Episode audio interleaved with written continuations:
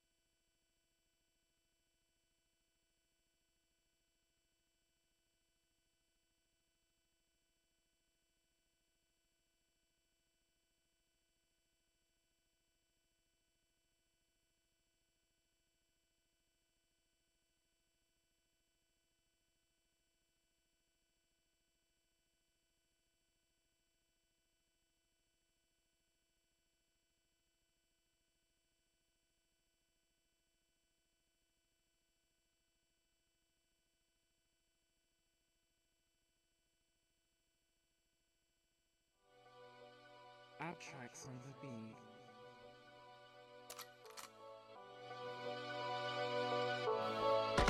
Meet up in New York City. I am Abby Harris, your host today. What up, what up? Welcome to Beyond the Blockchain. I am your host, Abby Harris.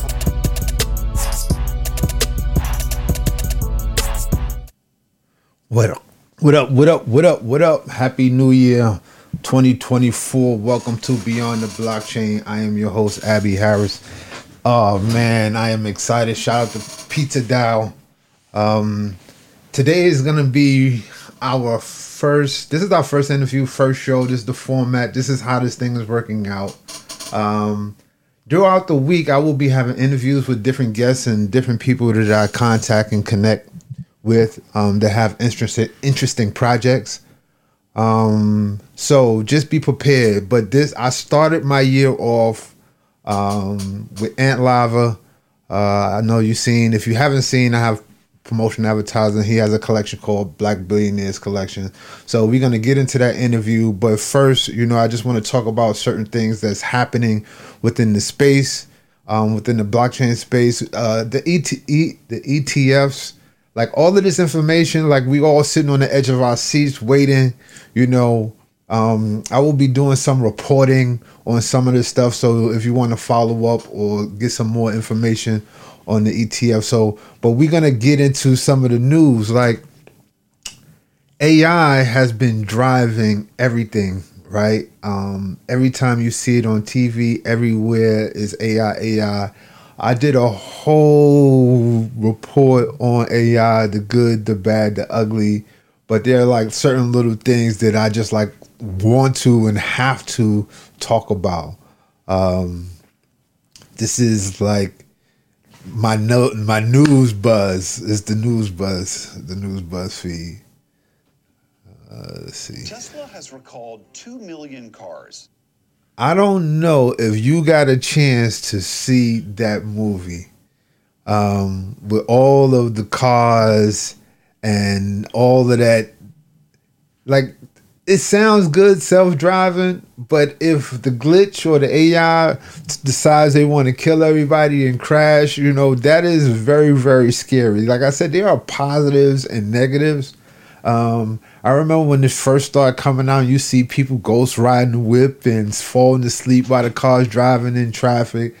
Um, and you're relying on technology, which where is where the gap falls because sometimes technology has its mind of its own, especially when it is machine learning and learning us. It's not going to always learn the positives. A lot of times it's going to learn the negatives, and it's not going to be able to understand and compute. So that is like one of the craziest topics of of the um, of the of the what you call it. the other thing is let's talk about this th- these prices. Um, I have this thing about uh, crypto. Like there are some people who believe in it. There's some people who don't. Um, but I just wanted, like I said, this is this is how we're gonna start off this year of talking about just the money aspect, where it's going, what are the expectations. So, what I believe is that um, the reason why Bitcoin is hanging out at forty four thousand, right? Because we we be at forty four eight twenty five right now, and I believe it's hanging out there because January 10th is a very special day. Um, that is the day that we see if we get uh, ETF approved from the SEC, right? Um, so what that do is if that happens, it's gonna be a quick pump. Um, we can easily see it pump from 48 to maybe 52,000 or maybe 60,000. Um, if the if the ETFs get rejected though, that's that's the other thing. If the ETFs get rejected, expect that um a sudden dump. And the reason why it will be a sudden dump is because uh, a lot of people will be pulling their profits um, because they already see that is, is how they say the retail investors. The retail investors is going to be pulling. Oh, I don't even got my vibe in. That's why it's so light in here. Like I gotta, I gotta get the vibe, right? Excuse me, my vibe is a little off right now and I just realized that I don't even have all my lights on because I was I was being prepared ready for the show and didn't even get a chance to turn all my lights on. So let me start off with that. Let me get my lights on so I can make sure I get this beyond the blockchain mood today. So we're gonna start out with my backlights back there. Okay, we got those in. Okay, those is on. You got it as bright as you can. Oh, and I got to get my beat popping. Like, what's going on here?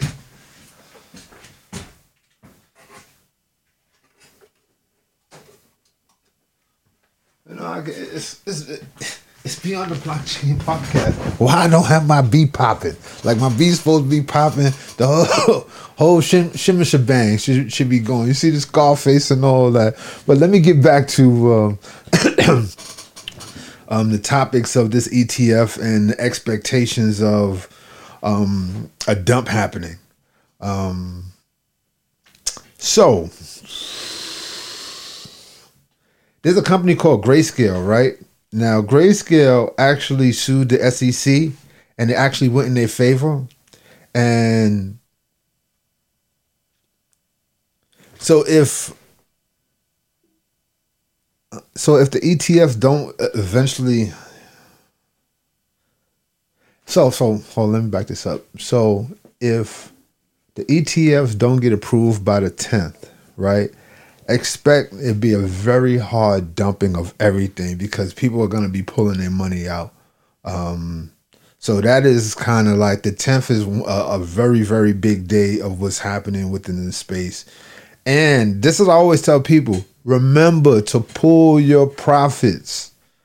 Pull your profits. It's easy to say, oh, I want to I want to see it go to the moon. But if you not dollar cost averaging and pulling your profits every time you see, then you're never. It's gonna go like this. You're gonna see your money go like this, and then you're gonna see your money go pop. And a lot of us has been here before that went like this and then pull our money and it went like pop and they all sick for the last 12 13 14 months right but this time around we're going to pull our profits especially if we riding on etfs if they're gonna if, if, if they're gonna get rejected or not. So that's what the main thing is. Now here's the thing: there's a lot of money that's moving into um, Bitcoin. Look, I did my research, so I'm I'm actually reading my notes, right? So I can really communicate and have beyond the blockchain informative before we get into some of uh, the guests and some of the great topics that we're talking about. Um, so money is moving in the blockchain because many feel like ETFs will get approved and Bitcoin will pump hard. Now, this is not financial advice, but I love Ordinals. Ordinals is a new NFT that is the new ecosystem of NFTs that's built on Bitcoin. Since I've been involving my dollar cost averaging in Ordinals, I've been seeing oh, I've been seeing some good uh, numbers on what it does. Do your own research. They call ordinals. Um, NFTs built on blockchain. Like uh, shout out to to Luca. He was like the first one, and Eric was the first one uh, that that tell me about it. And I actually looked at it months ago when that when it was uh, cents on the dollar, but I did not look at it. And then lately I got into it. So make sure you check out Ordinals. And especially if Bitcoin pumps, right? If Bitcoin pumps, Ordinals and that whole ecosystem of NFTs and digital assets on Magic Eden, oh, the value is going to be crazy. So, personally, I am bullish in the market in 24 25 if ETFs get approved. Bitcoin is half of this coming up, the interest rates on the market for the year. Like I'm telling you guys, I did my research. The cycle ends 24, 2024, mid 2025. Um, new millionaires will be made in this year if you do the things right. Are you listening to what I'm saying? If you do your research, you connect with the right crowd, you follow things that happened last year, if you're pulling your profits, if you're, you're, you're putting it in to the places that need the place, you're doing your own research. In 2024, 12 to 18 months, there will be new millionaires. That's what this thing is doing. That's why I drank the juice. I ain't even gonna lie to you. I drank the juice because I seen, like, see, there's a whole thing about uh, this Web three crypto Bitcoin. There's a financial side which you can a day trade, you can hodl. You know what I'm saying? Over there, then there's a NFT side to where there are digital assets and digital communities that you could be a part of that has whole value, and then there's startups and companies and corporations and problem solving and VCs and all that. I am personally all over the place. Um, I am not a trader. I learned a long time ago that trading is not my thing. Like I realized, and the reason why is because I grew up with my grandfather during the holidays. Everybody would get around, we'd get all the pennies around the house, and we'd be either playing blackjack, pity pat, tonk. I come from a gambling household, you know what I'm saying? So going to uh, Atlantic City, Vegas, and playing cards or playing dice, CeeLo, craps. That's where I grew up. So once I understand and identify that I have um, gambling in my body in my life, then it's like, okay, bro, be easy because I'm looking. My first time I was trading on my on my own. I went and did the whole YouTube University, which I suggest nobody do. I suggest you get a mentor. I suggest you get a team. I guess you, I suggest you get people who can answer questions for you. Because if you go out as a lone wolf, right out here trying to trade off of uh, Fibonacci and all of these tools that you really don't understand, then guess what? You will lose your money because there are more there there are more uh, market maker winners than there are uh, uh, noob traders or noob investors. So um, that is where I stay at with that. But like I said, in this year, if you do things right and you move in the direction that you need to, then yeah, absolutely. Um, that's something that we would talk about because I'm building this community. Um, and this community is a bunch of great people, great networking, people who have all types of resources that can help you. Excuse me. Um, let me see. Uh, okay, so I'm gonna end that with my. Uh, that is my reporting for my Beyond the Blockchain news. Um, I hope that was very informative for you. So now, without further ado, we're gonna get into this interview with my man Ant Lava.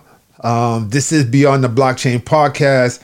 I pre-record my interviews, so it's gonna be pre-recorded. There's gonna be a lot of references and stuff. Um, shout out to everybody that tuned in.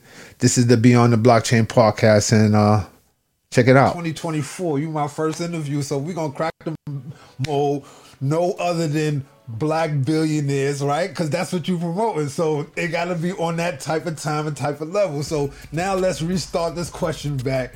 Who is Ant Live?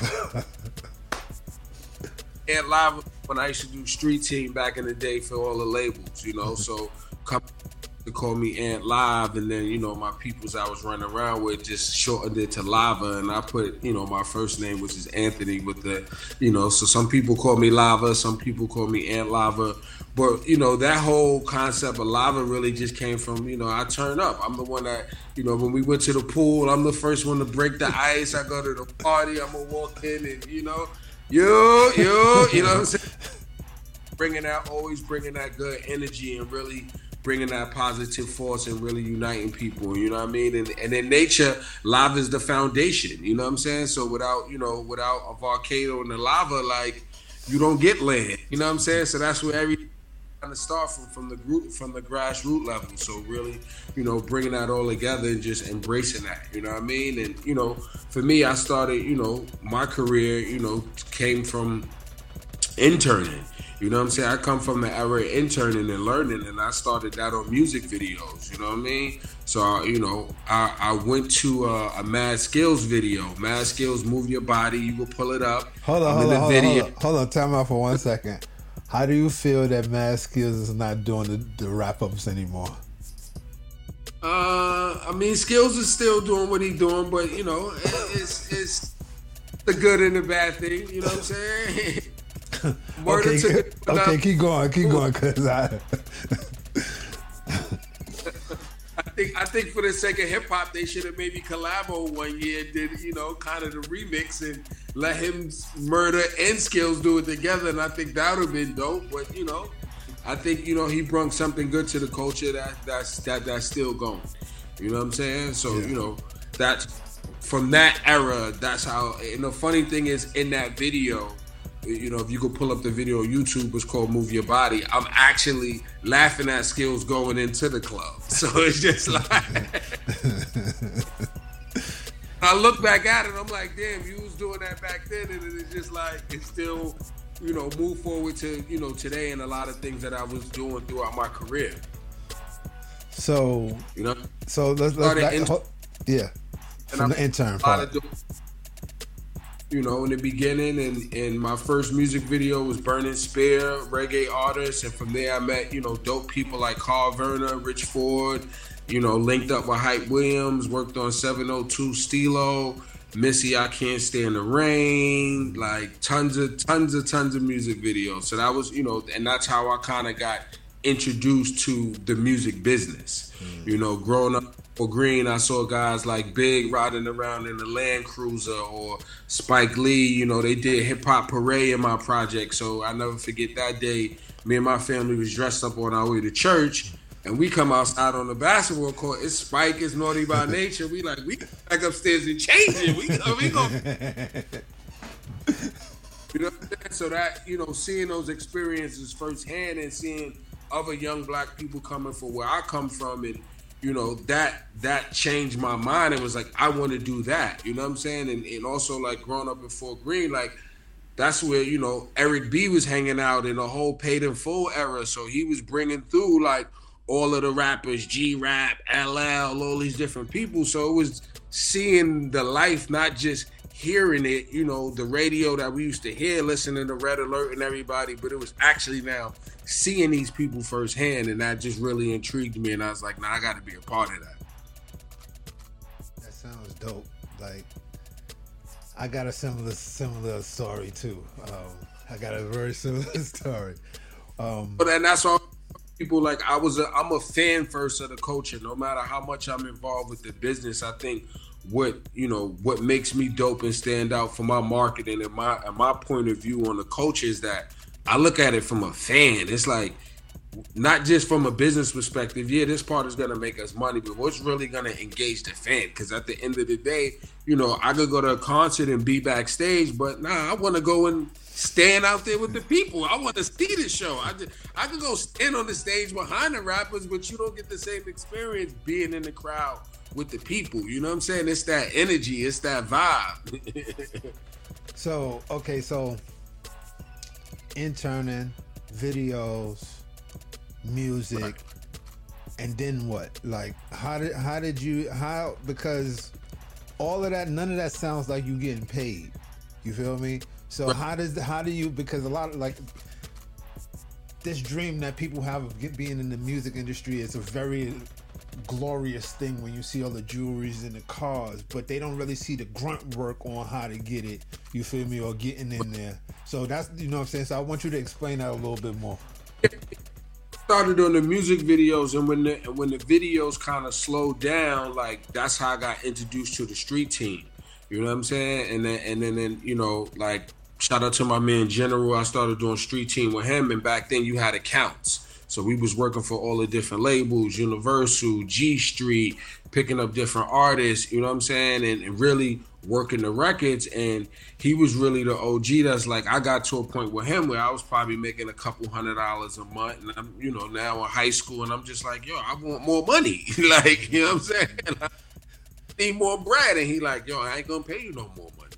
It's like the only way you're gonna get more money is either you go get your own accounts and build your own team and I was like all right well then that's what I'm gonna go do like you know I was in high school, you know, I, I was doing fashion shows. I was the president of my high school, you know, since since freshman year, came in and ran the student government. And I was like, y'all want to do fashion shows. And back then, we, you know, we used to go look in the back of the source and the vibe. And that's where you got in contact with the people that ran ads.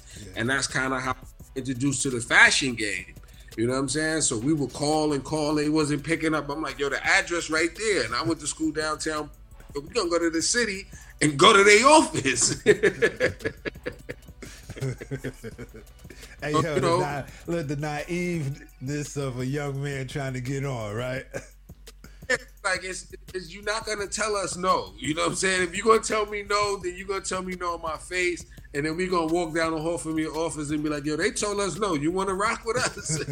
so like all of these worlds at one time, but I think for me it was always, you know, building that connection. Like, you know, for me, like even on music videos, like you get a production book. You got a production book on every set.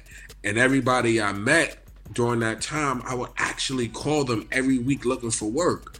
So it was like every Wednesday and Thursday, because I was still in school, I would call them like, yo, you guys shooting any videos this weekend? Can I work? Can I work? So it was really learning. I think, you know, in order to be in any business, the great thing about being an intern is that you learn and you get to fuck up on other people' money. You know what I'm saying?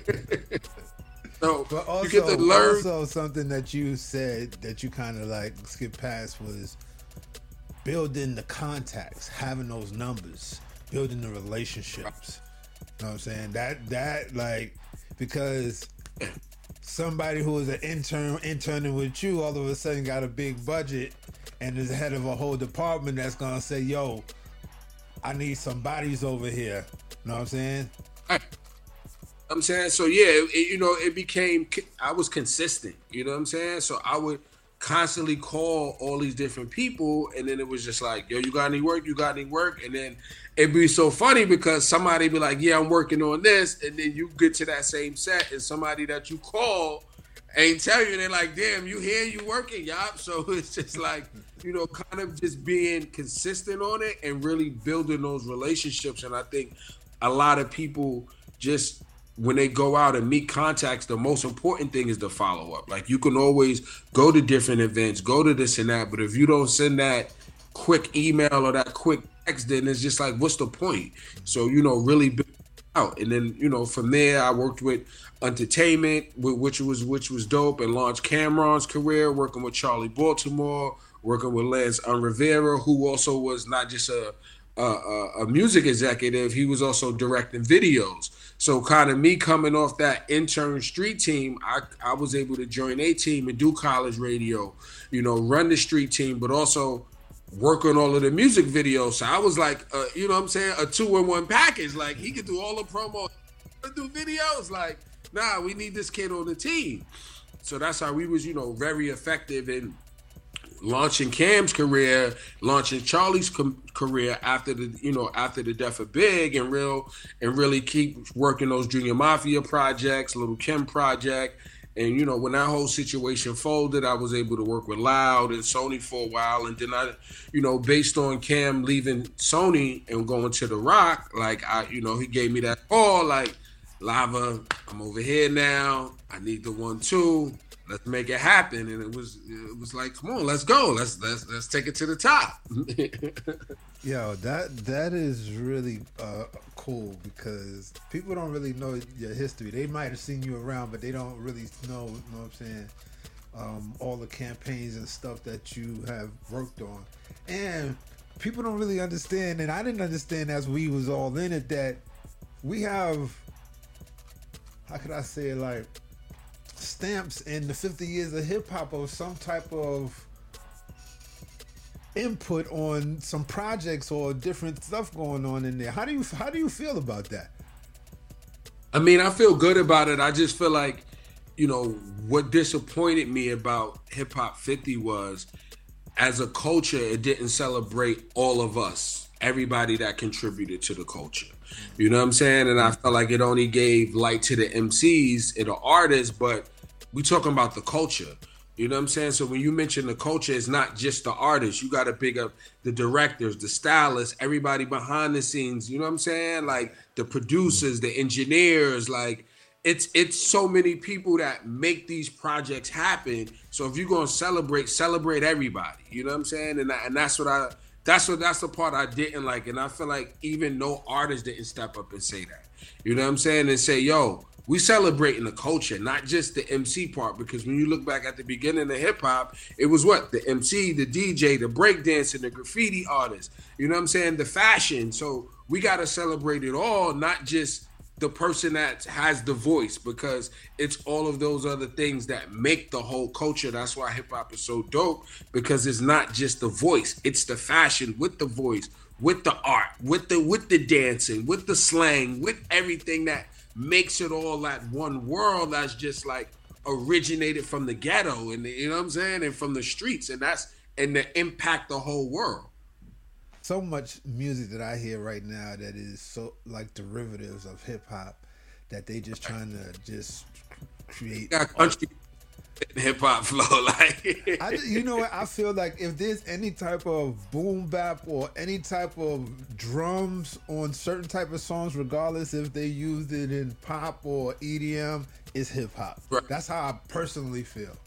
Um, right so so let's go back to uh, the Roc-A-Fella being at Roc-A-Fella because Roc-A-Fella changed the game. They they was actually they moved a lot of buildings. The building moved for Roc-A-Fella. Talk about that experience.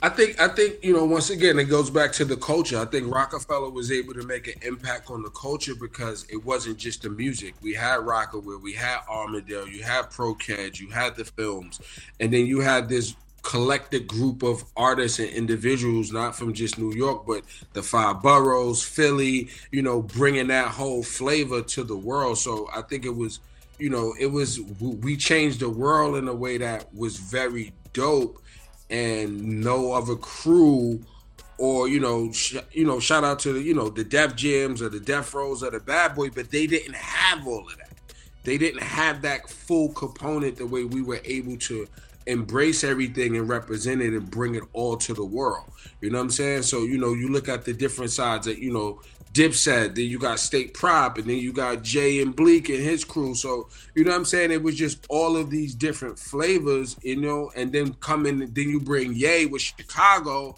you know what I'm saying? So it was just like you couldn't stop it. It was this unstoppable force because it was just always bringing that full package at the same time, whether it was new flows, beats, slang, fashion. It was just like you know, you look at Jay and um, what they did, what he did with the with the Yankee fitted, but then when Dipset joined, it was like the whole fashion shit switched. You know what I'm saying? Everybody went bandana crazy, Jeff Hanneys, and you know what I'm saying? Like it went up. But then when Ye came, he switched it again.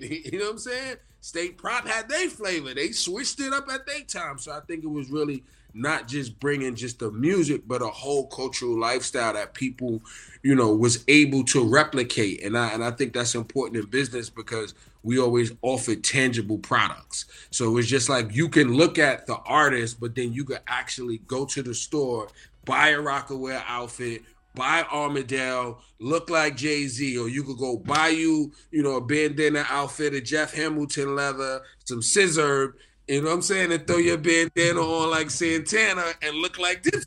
You know what I'm saying? So it was like they the people could really replicate that, and I think that's what was dope about it. Now, looking at it from the inside out, structurally, meetings, Mhm. talking to people, how was Mhm. that experience? Because you know, we all see the outside. We just see, like I said, the glory. We we don't see what time the day starts, what time you need to be there. Make sure them phone calls go out. Make sure to get in contact with stores. Like, how does that function now? Because now, because you're coming from interning into you being dropped in all of these places and of course as new yorkers and i say this we are chameleons. We can form and shape to whatever we color we need to because and i believe it's because there's so many different nationalities in our city that we have to by the time we leave our house and go to the corner store we just spoke to the person from africa. We just spoke to the person from brazil. We just from, from, from yemen. We just spoke to all these people. Not only did we speak to them, we might even say hello in their language, to be honest with you, being the New Yorker. But so going back to that, talk about the structure of like different personalities and how things will work and some of that some of those ideas that you might have seen and says, you know what, I'm gonna take this and take that and implement it to my business and so I can exceed. Right. I think I think one of the you know the brightest things that was about the Roc-A-Fella team was that it was young people. You know what I'm saying? So, you know, a lot of, you know, when you look back at the staff, we were all like, I joined Roc-A-Fella when I was 20. You know what I'm saying? Mm-hmm. So it's just like, I wasn't even legal to be in the clubs. You know what I'm saying? But I'm the national. I had my 21st birthday at the office, and then Damon them looked at me like, hold up, you're 21, but you go to the club every night. Like, it's just like, I'm old school New York. You know what I'm saying? like, wait, what? It's, so I think, you know, it was really letting us bring those young ideas into the room and into the corporate environment and giving us a chance and also me like i you know even with me being young at that time my street team was mainly high school kids. So it was just like i would literally go to the schools pull up with the Roc-A-Fella truck give out stuff and be like yo whoever want to work take my number and this is how you could find me. So i think you know that's something that you know was able to structure it. And then you know based on what i did in music i was promoted to the director of promotions for all of the brands. So not just the music, that was the fashion, the liquor, the films, the sneakers, the clothes, everything. You know what I'm saying? So it was really like bringing that, bringing that structure and bringing that cross marketing flavor to it. So you know, when I joined, I felt like there wasn't, you know, you really didn't see the artists in those ads, and that was really a marketing play because the record company will only give you a certain amount of dollars but then I go sit in a fashion meet and then they spending, say they spending a half a million here, they spending five million. How can we get part of that five million? Like I'm gonna spend that quickly over here. So it was just like really now to bring that cross marketing idea to say, okay, well, if we put the artist in this ad and we put their logo on these marketing tools and promos, then we could get 10 times X amount or we could get 50 times the amount of exposure off of this. So, you know, you think about, you know, when Juelz was in the Rocawear ad and they had the the billboard in front of, you know, MTV in the middle of Times Square, it's no way on his Roc-A-Fella budget he would have been able to do that. But by putting it where ad and they spending a way lot more money, you know what I'm saying? Like now we can get that massive exposure. So I think the brand partnership and having dope brands that they understood and being to bring to let young people come in the room and have a voice and believe in that voice and say, okay, bring me your ID on paper, bring me your budget, approve it, and then say, go attack. Like I'm not gonna let you, I'm not gonna hold your hand every step of the way. If you get jammed up, come and let me know. But go full speed ahead with what you believe is right for the company and for the culture. And I think that's what made it so dope. That that is dope. That is dope. Like the you didn't realize during the time that how it was attacking you so many different ways from branding the rockwear the clothing but it was just like everywhere. Like you know it was just like if you drank the juice you drank the juice. You feel me? And you were just Roc-A-Fella everything. So now um from Roc-A-Fella not, days was my, my days was 18 20 hour days. Like come on. I, be, I was just telling somebody last night. I never forget leaving the club and going uptown to drop my man off the original chopped cheese in Harlem. You know what I'm saying? going to Hajji's and we sleep in the truck and the actually the bouncer from the club knocks on my window like, yo, bro, what are you doing?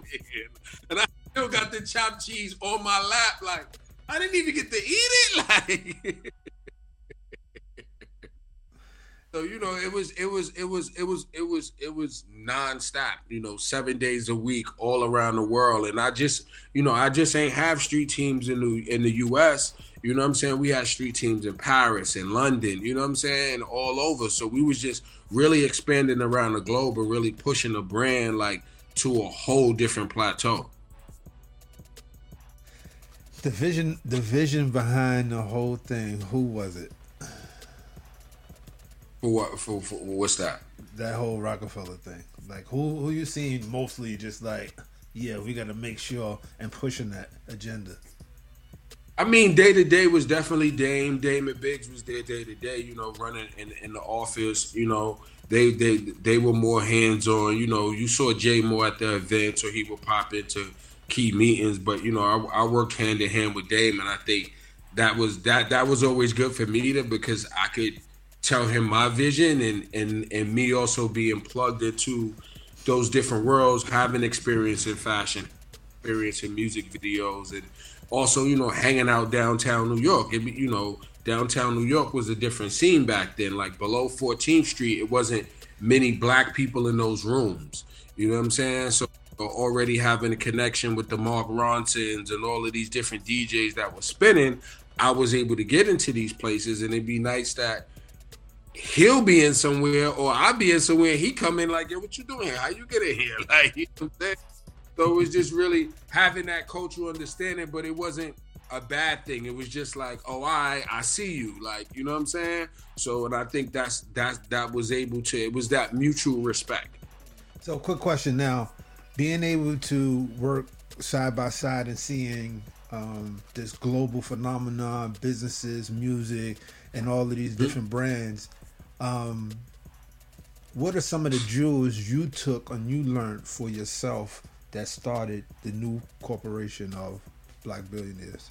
I think what I learned from them to incorporate into Black Billionaires is is really like be consistent. Like it's about the power of your branding and empower your people. Like, you know, it's always, you know, any any entity that wants to survive has to now look back at the next generation. So if you look at, you know, the success of, you know, Jay, he had the, you know, he empowered Bleek. You know what I'm saying? And and Dame went and got Cam, and Cam went and got Juelz. You know what I'm saying? So you know, it's it's always about empowering and working with that next generation and be able to take that input from them and, and give them a shot. And I think that just mainly too comes from my intern days where somebody gave me a chance. So it was really, you know, me working with other young designers, whether they do graphics or do this or do that, and just really you know, bringing something to the table. But, you know, Black Billionaires was birthed out of, you know, I started it during the pandemic and I came up, you know, I was in the crib like everybody else and I'm a very social person and, and I was looking at what was going on and I was just like, you know, it was kind of Virgil, rest in peace, Virgil. It was kind of Virgil expired as well because I was like, how can I take something that create a brand that's going to make empower not just our people but come up with a good conversation. I wanted to make a brand that was that that can make people socialize because i felt like with me being super social people became less social. Like you don't want to interact with people. We have these masks and everything else. Everybody was kind of like distant but then how can i really take what virgil did with off white where it was like you know the the brilliance of that was it wasn't overly styled in fashion. It was based on text. So how can i take some text but also with a meaning and empowering? And when somebody else sees that they're gonna be like yo that's what's up or have an intelligent conversation.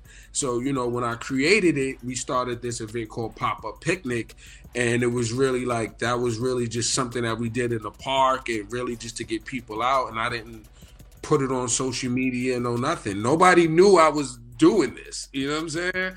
And at the pop up picnic event, I literally went around, had the shirt on, and was just like, yo, if you buy a shirt, you get a free towel. If you buy a shirt, you get a free towel. And we did like three, four events. And by the end of that, people were coming back like, yo, I need the white one now. Yo, my peoples want two blacks. I need three whites. So it just really started, was really birthed out of that. And I knew like, okay, I got something here. And then as I started to travel with it and make other pieces, you know, when I'm in the airport or I'm out of town, they don't know it's my brand. And people just like, hey, you know, what do you do? What are you into? And da, da, da, da. And I started to have all of these different conversations with different people from all walks of life. And I was like, oh, this shit really works. Like, you know, people like this. And then that was really the reaction from my customers. And that's and I realized that that's why like the customers that I started to build, they enjoyed that as well. So they could be wearing a hat or a t-shirt somewhere. Nobody, somebody that doesn't know them is going to speak to them about the brand because what the brand messaging was saying. And I don't see that from other mass market brands. Just because somebody has on Gucci or Louis or, you know, Amiri, somebody isn't going to say, hey, what business are you into? Da, da, da, da, da, da. It's not – it's not. It, it's more of a. I'm part of this elite society, but nah, this is. Well, I don't really know you, and you saying you got billions and it's and it's really about our mind state. Also, you know, going back to what my hat say, they stole everything from us is really, you know what I'm saying? It's kind of birthed into that. You think about, you know, what black people went through in America and what we still going through is just like everything has been stolen from us. So if you look back at at, even after slavery, you know, we're not even going to count the free labor they got, but you look at all of the great black societies that was built in the Tulsas and all of these different great cities and things that they did. And when you look back at what happened to it, what they did they do is either they burned it down or they put drugs in it or they put a highway through it. So that, you know, this country has always found a way to systematically, I think, every 10 years, fuck find a way to fuck up our generational wealth. You know what I'm saying? Because you think about the things that your family did or my family did. Look how much money or businesses and things we would have inherited from those that built, you know, came out of slavery and built up these things and did great businesses and built banks and built, you know, colleges and all of that. But somehow within the pipeline, whether it's crack or heroin or jail or this, that, like, you know, when you start to look at the system, it's always a way for us not to be empowered. And I wanted to find a way to give my people a voice and empower back the people.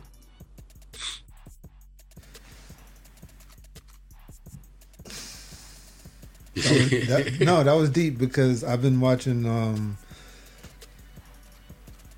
Like I'm not sure if it's on Netflix or Amazon, but they talk about some of these towns where um by the lake and they come and take over the towns and all of that stuff and how they fighting to get their stuff back. So yeah, it's, so it's, when we look at the Green Book. You know, it was it was about the Green Book on how black people used to have to travel in America and they couldn't go to certain bathrooms and restaurants and they had hotels and bars and communities that it was like a whole hub for all these black people. And you know i watched the documentary on, on that and they try to go back to a lot of these places and what's through there? A highway. You know what i'm saying? So they knew how to divide it and then say okay now these people on this side of the highway this people on that side of the highway and you look at now or oh, what oh it's gang territory or you from the east side you from the west side da, da, da, da, da, whereas that back then it was one big community. So it's just like that, you know, when you look at the system, is always still against us, even though we're out of slavery, we're still in some form of fight for our freedom and, and, and our and our economic fair share.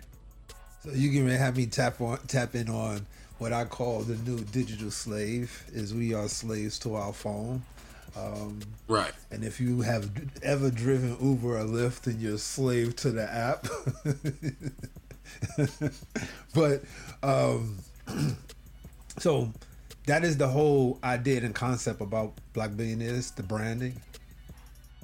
Yeah, it's just it's just, it's just really empowering empowering the people. You know what I'm saying? I wanted to give people a brand that they could celebrate and really feel good about, and, and really, like I said, also too on the social side, spark a good conversation.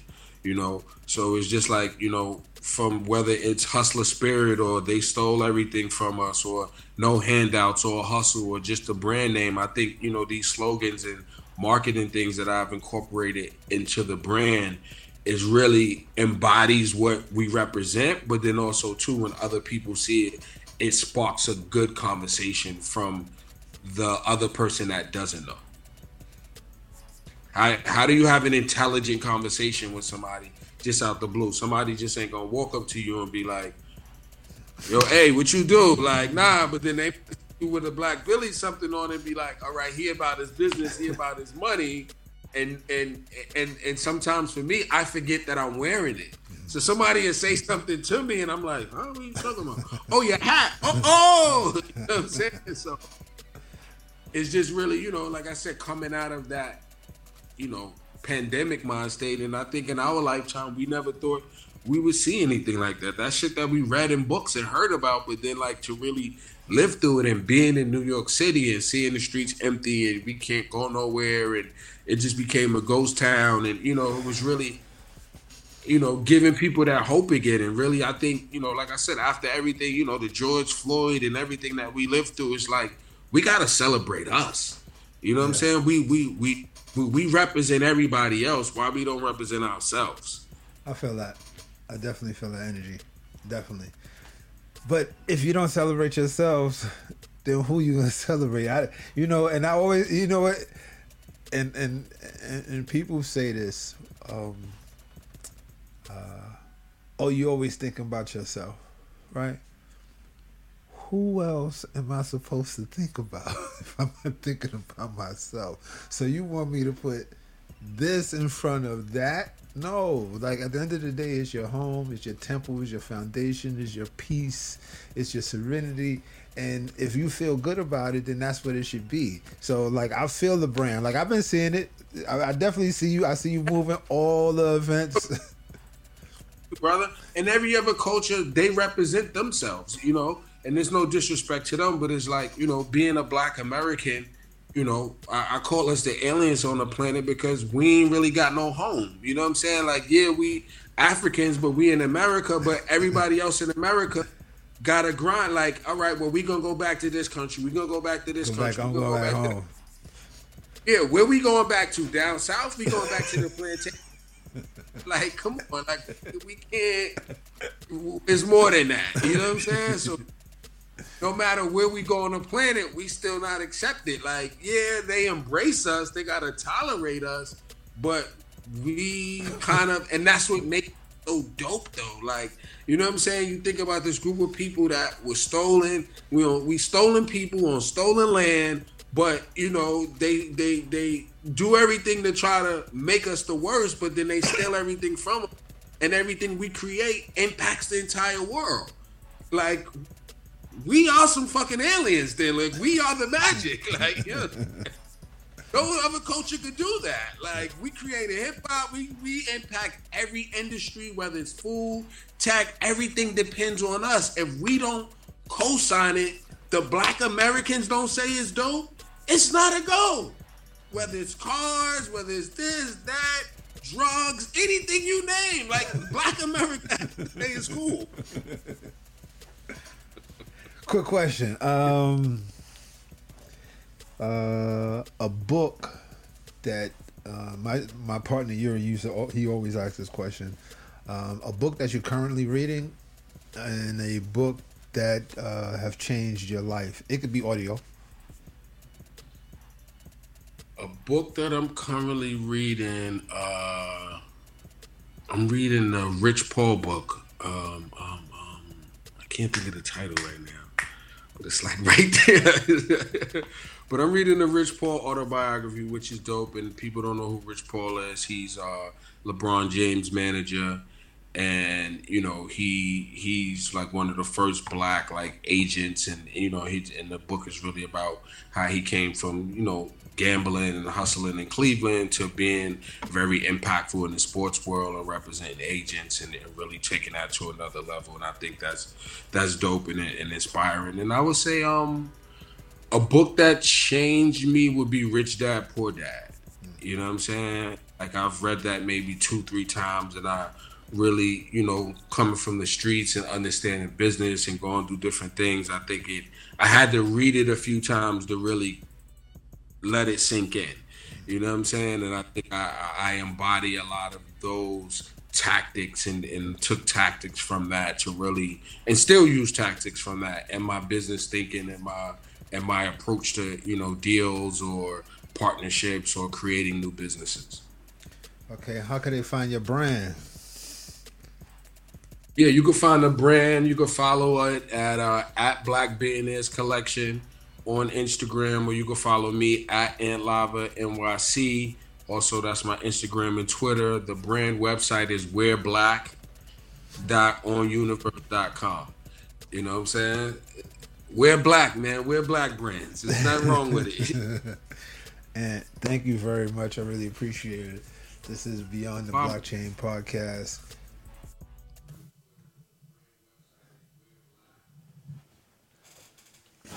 Yeah, shout out to all the brands. I hope you got a chance to enjoy the interview. Um, this is Beyond the Blockchain. We do this each and every Monday, 10 a.m. Um, and this is Beyond the Block Beyond the Blockchain podcast. Make sure you tune in. Like I said, join our community, join our Telegram group. Um, UCOC United Colors of Crypto. We will be doing a merch related uh, membership brand. Um, like I said, I got some dope guests lined up for the for the year. Actually, for the next couple of weeks, and I got some dope um, uh, investigative reporting on AI and, like I said, the good, the bad, the ugly, um, and it is peace.